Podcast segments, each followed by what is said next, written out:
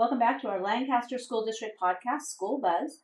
Uh, the purpose of our podcast is to discuss relevant topics, and I don't think anything is more relevant than our topic today, which is school safety. I'm your host, Rebecca Cooksey, and I have with me Jenny Sampson, and she's going to tell me her title because I know it's super long. And Lynn, give me a little short bio about yourself. Okay. Um, first of all, thank you for having me. I'm Jenny Sampson. I'm the coordinator of climate School Safety and Emergency Management, the longest title in the district, believe it or not. That's so. why I let you say it instead of me saying it. that makes total sense. Um, I was a classroom teacher for 16 years in the Lancaster School District. I taught fourth, fifth, sixth grade combination classes at both Desert View and Monte Vista. About 2013, I became the teacher on special assignment for safety and wellness. Uh, and I've had a passion for safety and emergency management for probably since 9-11 actually. Oh, that was the impetus for me really really diving into emergency management and learning as much as i could about first responders and how they function. Now where are you getting your education on this? Um, a lot of it is actually online. Okay. um, fema has uh, independent study courses that you can take. They range from 1 to 12 hours depending on the course um, it's I've also volunteered for the Red Cross for a number of years as a government liaison. So I usually work in the incident command post pretty much for fires and floods and a whole range of things. I was involved with the com- Community Emergency Response Team, which is CERT. Um, I'm still somewhat affiliated with them. I'm an instructor, but with my busy schedule, it's really hard for me to make their meetings now. So I've kind of had to pull away from that. Yeah, well, great. I, I, thought you were getting a doctorate in this subject. Um, I had to put that on hold for oh, a while, but yes, that is my plan. After I finish my um, clearing my administrative credential, I will go back to my doctorate program. Can't do two at the same time. Oh my huh? gosh, not, not even close. yeah, I wouldn't imagine you could do that. All right, so uh, we had an incident just this week. An active shooter that was shooting at a sheriff deputy, and we had to lock down here at the district office talk us through what happens when there's an emergency. What are the steps that happen in the school district? Well, the primary step is getting people where they need to be so that everybody is safe. We're we're not just talking about students and staff, but we're also making sure that we have everybody accounted for, including visitors to our campuses. Um, historically, schools have not been real good about accounting for visitors, and they we've gotten much better about that because we have had instances where visitors have been on campus and not been accounted for. So we realized that that was a problem. We fixed that problem since then.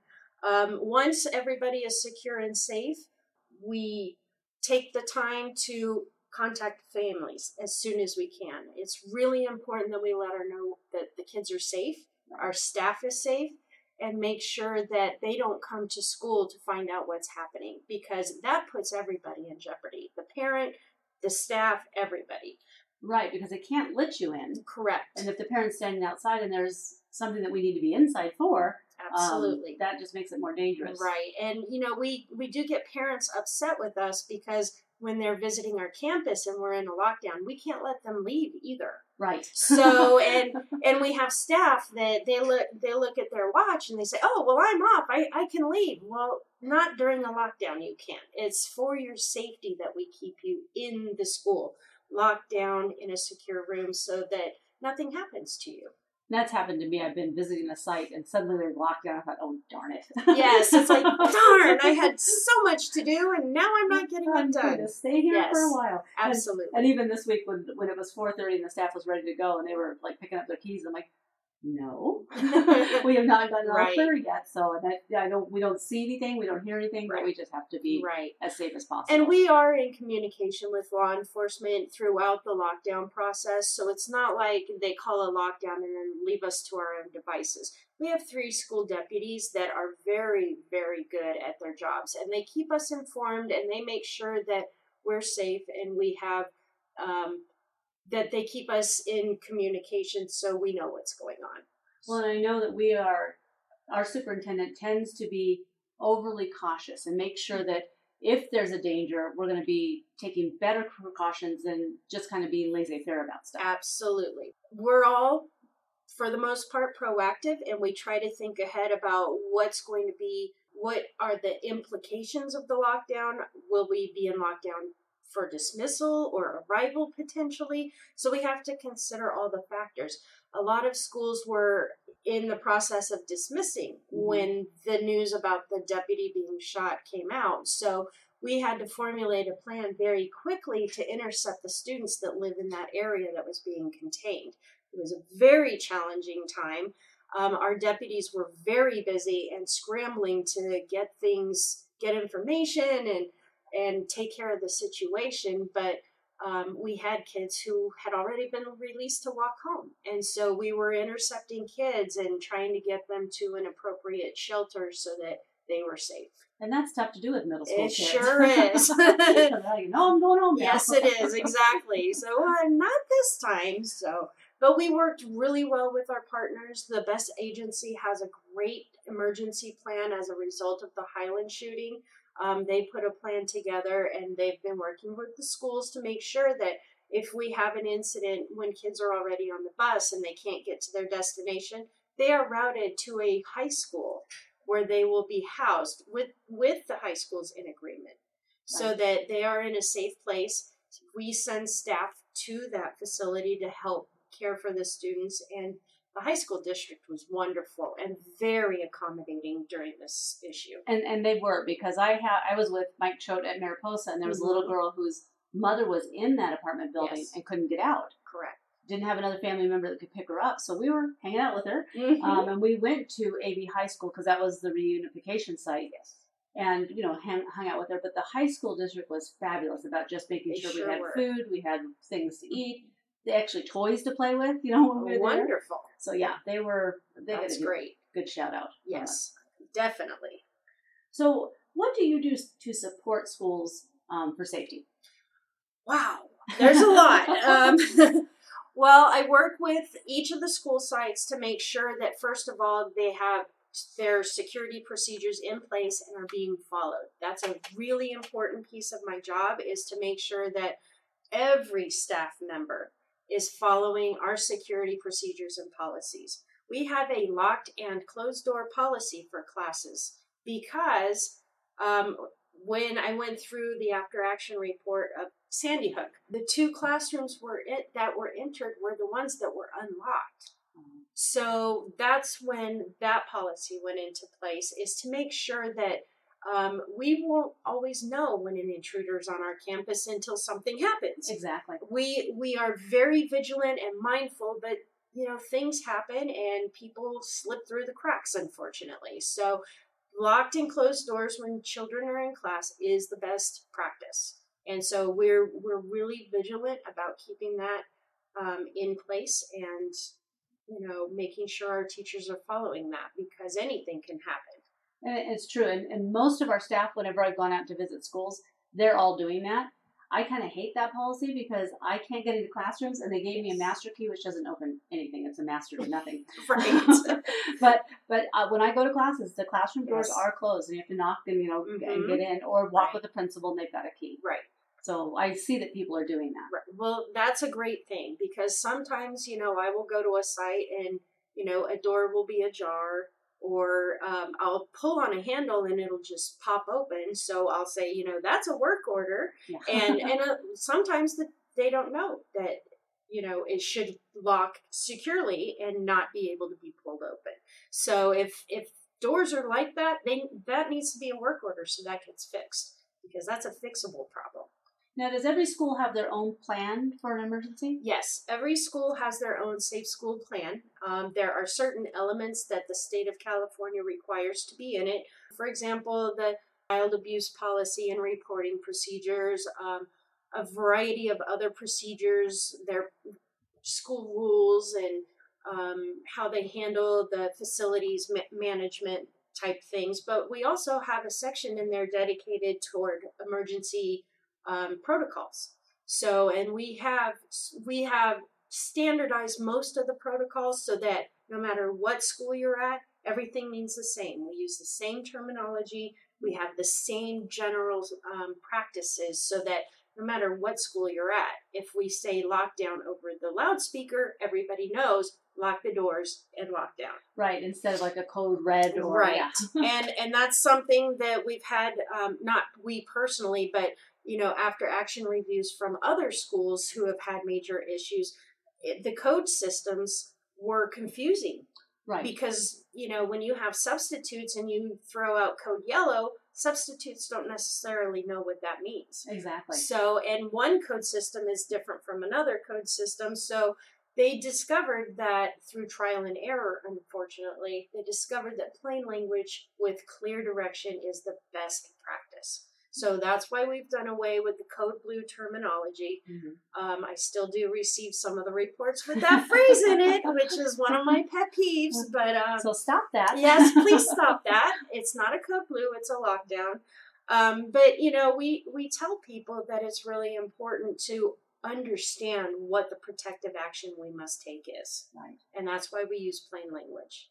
Now, when I was a principal, we would always do a disaster drill, like the Yeah. earthquake drill. Uh, that was one of my, my favorite ones to run because what I would do is I would give a couple of kids that I trusted an envelope and say, open this at a certain time, and it would tell them, go and sit in the library behind the desk, Mhm. or go and stay in the bathroom until someone finds you. Right? Um, which was fun because staff would come, well, everybody's accounted for. I'm like, Really? No, they're not. really? but do we still do those kind Yes. of drills? Um, I used to love to do those myself at Monte Vista, and the teachers would. I think I drove them insane. Yeah. But um, but they they learned from it, and so um, it's a valuable thing to have a child just sort of disappear during a drill so that they are found.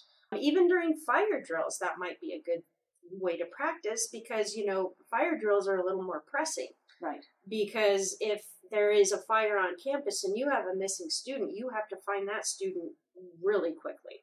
Those types of things are really helpful because you learn a lot from them. Mhm. You really do. I encourage our safety committee representatives to get creative with some of their drills, and some of them they take on that challenge and they run. and it makes it more fun because they realize it's you know kids love to help with those Oh, of things. absolutely. Absolutely. But the point of drills is not just practice procedures. The point of drills is to um, is to throw in elements so that the unexpected happens and then you learn from it. So when a real incident occurs, you know how to respond appropriately. And and that is so true because when I was a principal on campus once, it was during lunch, Mhm. and one of the new duty aides called and said, "There's a mountain line because we were close to the mountains. Cool. There's a mountain line close to the campus." Like, oh my goodness, okay, we're Yeah. locked down, got everybody in classes, Mhm. got everybody cleared. When it was time for other people to have lunch, they decided it was time for their lunch. And they came. I'm like, no, no, lockdown. It- I don't know Right. what time your lunch is. And then we found out when I spoke to her. I said, "So tell me about the cat and where, which way it was going." She goes, "Well, it was black."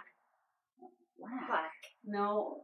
And it was about this big. I'm like, "Oh my gosh, did you lock us down for a cat?" And it did. It turned out to be a cat that she Oh. locked us down for. Better safe than sorry. but what we learned from that is we did not know how to lock down during lunch. So Right. there were several times then that next year that we did a drill during lunch. Absolutely.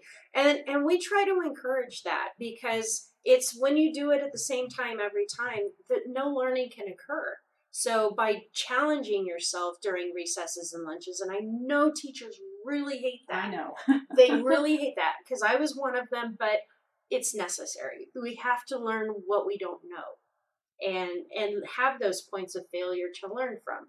And we had I'm we have points of failure that we're still working on as a district. So, um, right? I would imagine that if it was happening right as we were dismissing children, like you said, when the kids are walking home, mhm, that would be a really tough one because it was challenging. families are there, Mhm. kids are leaving, they're like, Right. you know? Right. And and we were mostly concerned about the kids that walk from Monte Vista to that containment area. Right. So that was our biggest concern was how are we going to get those kids and you know make sure that they're safe because the containment area was growing as Yes. As the afternoon- Yeah. progressed. So um, yeah, it was it was a challenge. So we we realized that fortunately somebody was catching them somewhere because we weren't seeing children walking from that area. Well, good. So somebody was holding on to them somewhere. So that was a blessing. Well, good. Um, now we have a new Raptor system. Yes, ma'am. Tell me about that. The Raptor system is a visitor management system that checks the identification. It serves two purposes actually. The first purpose is um, we have we have to know who's on our campuses in this day and age.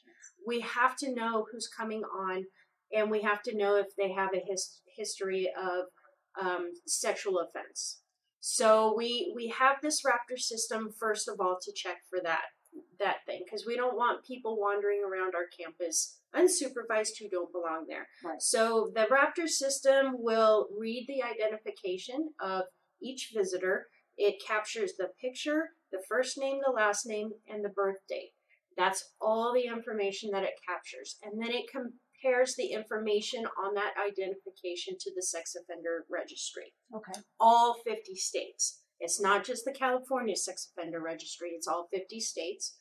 Um, most of the time and we've we've been using it a couple weeks now and we really haven't had any matches to speak of Mhm. um, so most of the time everything will be fine and you know the parents good to go it prints a badge with their picture on it their name their destination the date um, and all this wonderful information so that our staff knows when a parent is visiting where they're supposed to go um, and and that they're actually there on that date And that's a that's a good thing. So that date is right there. Yes, and they can see it. absolutely. As well as the destination where they're going to, because it was time consuming to walk every parent to their destination. And not that we aren't doing that anymore because we still are. It's just, you know, we've made sure that they are who they are. Exactly. so the second purpose of the Raptor system is when we have visitors on campus, if we were to have, let's say, a major disaster like an earthquake, we will have an up to date list of who's on our campus that we might need to search for. So the accounting of the visitors is huge. This is a big step forward for us because in the past, we've had to bring out the visitor logbooks with us. Mhm. Sometimes you cannot read what they've written. That's very true. And so you're looking for this person, and you might not even know what their name is, but you know they're on campus. Mhm. So um, that it's a beautiful snapshot of who's on campus, who do we need to account for at any given moment. So in that visitor log, if there was an emergency, would it print it out with the person's picture so you could Yes. like, oh, there, Yes. that's that guy. Yes, Okay. it, it does. The The badge prints out the the person's picture so that you can make sure that the person standing in front of you is the person checked in. okay. because one of the things that other schools have found that have used other systems is that a parent will walk out and they'll just pass their badge off to somebody walking in Oh.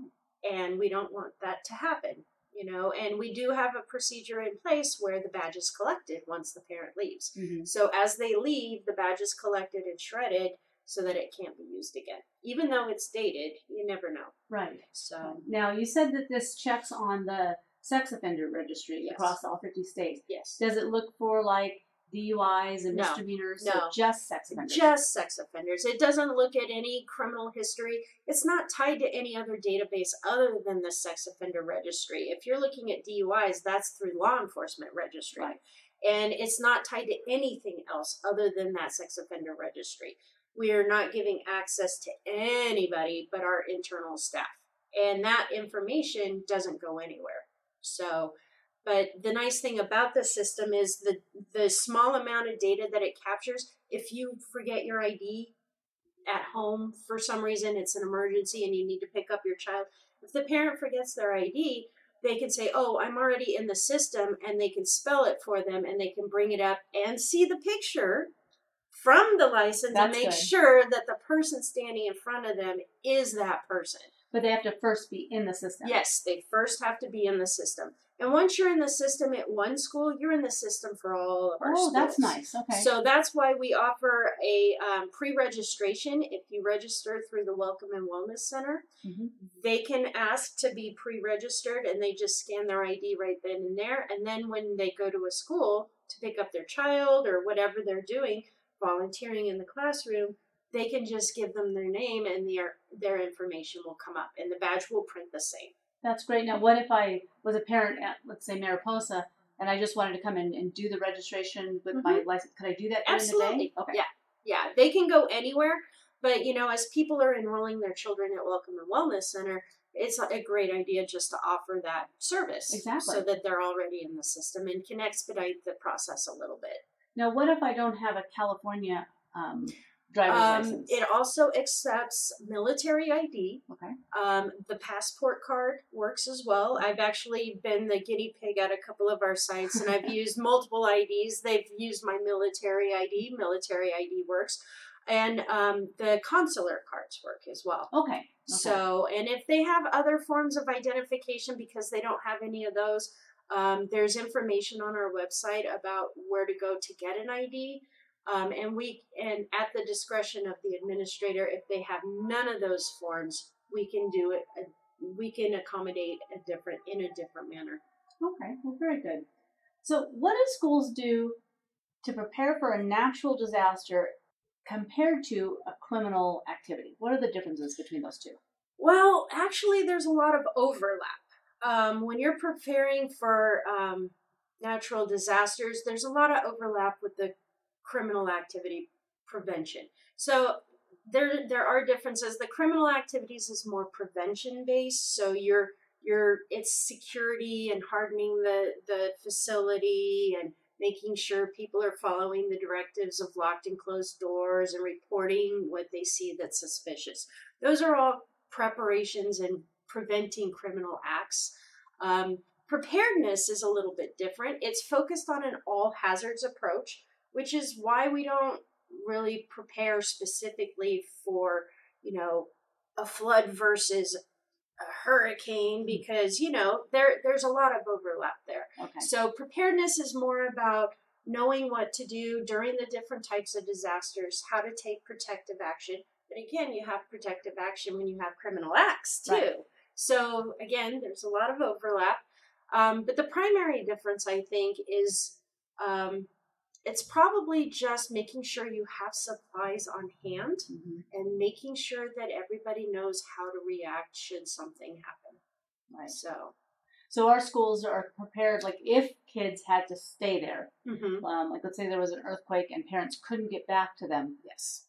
Do we have the supplies to feed them and take we care do. of them? We ha- that we don't have an exhaust an exhaustive Right. supply, obviously, but um, and a lot of parents, because they work in the valley, will be able to get their kids. Mhm. But for the ones that we that you know their parents are might be trapped down below or whatever in LA, we do have supplies at every school in what we call a Connex container. We have plenty of water. We've just replenished our water supply.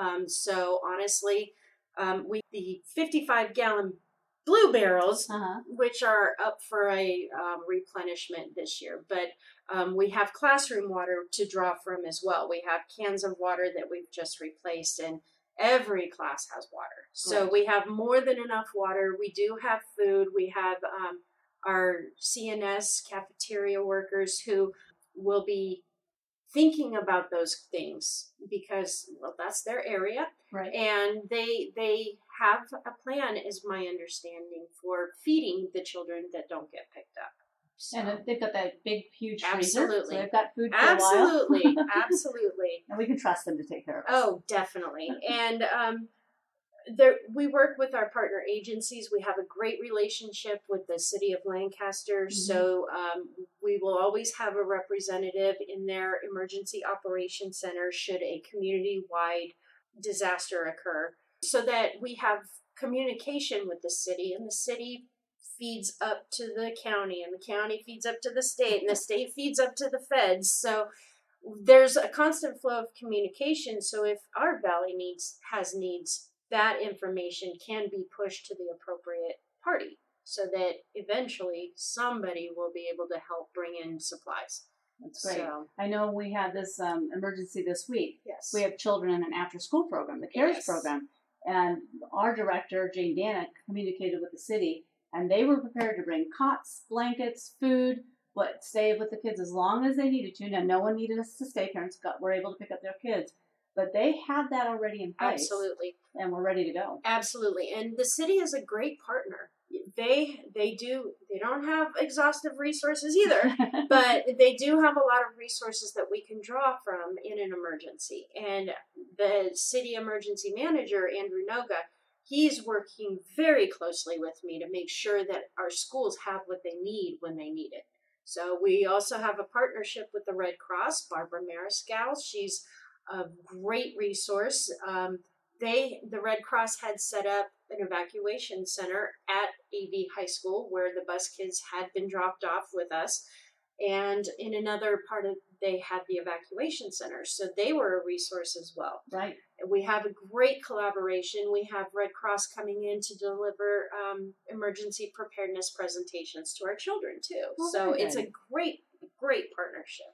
That's wonderful well thank you so much for coming on our podcast it just happened to be that we scheduled this a while ago and it worked out perfectly sure did um, we want to give a community shout out to the MOAH discover trunks they're from the museum and they'll come out to the classroom and do presentations. They've got presentations on ancient Egyptians, California missions, Ice Age. Uh, this is free for teachers in schools, so take advantage of this uh, resource because it's a, a, great one. So, where can you find this podcast? You can find it on iTunes, on Spreaker, on SoundCloud. We've got it on the district website. Um, subscribe to us, and they'll just come automatically to you. So, our, our topic for our next episode is Title One, and we'll have Cindy Queen and Erie Robinson coming to talk about that. Please listen to our kids from Sierra singing Simple Truths.